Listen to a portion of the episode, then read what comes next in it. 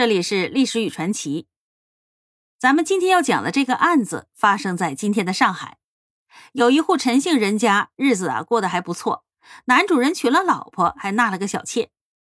本来呀，大家相安无事。但是小妾生了儿子之后，陈家的日子就平地起风波了。因为大老婆还没孩子，小妾却先生了儿子，于是大老婆妒火中烧。这一天呢。大老婆趁着小妾外出，悄悄地把孩子偷出来，一甩手扔进了河里。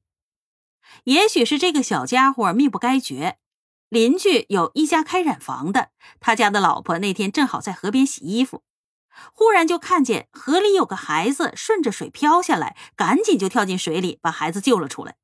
他不知道这是谁家的孩子，也没有办法送回去，只能先抱回了自己家，给孩子喂了点吃的。咱们再说陈家的那个大老婆，她把孩子扔进河里之后啊，非常的心虚，又怕这小孩不死，于是呢，偷偷的溜到河边去看。往下走了一段，没看见孩子，倒看见在河边呢漂浮着一个捣衣锤，心想啊，自己洗衣服正好缺这个东西，于是呢，他就把捣衣锤拿回了家，挂在了自己的床边上。没过两天，有个小偷在一个月黑风高之夜光顾了陈家，摸索的时候不小心扯到了大老婆的被子，这大老婆惊醒了，扯着嗓门大喊大叫。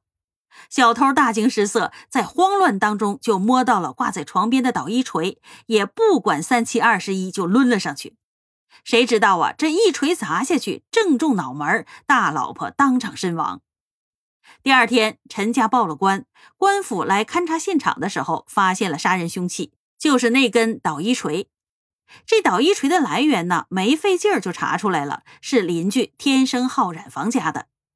这一群衙役把染房的人都抓来审讯，染房家的老婆呢，一五一十的把那天他洗衣裳的时候怎么捡到的小孩，怎么忘记了捣衣锤的事儿都说了。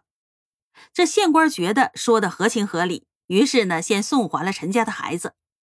这小妾本来以为啊，孩子早就遭遇了不测，想不到还活生生的，当场喜极而泣。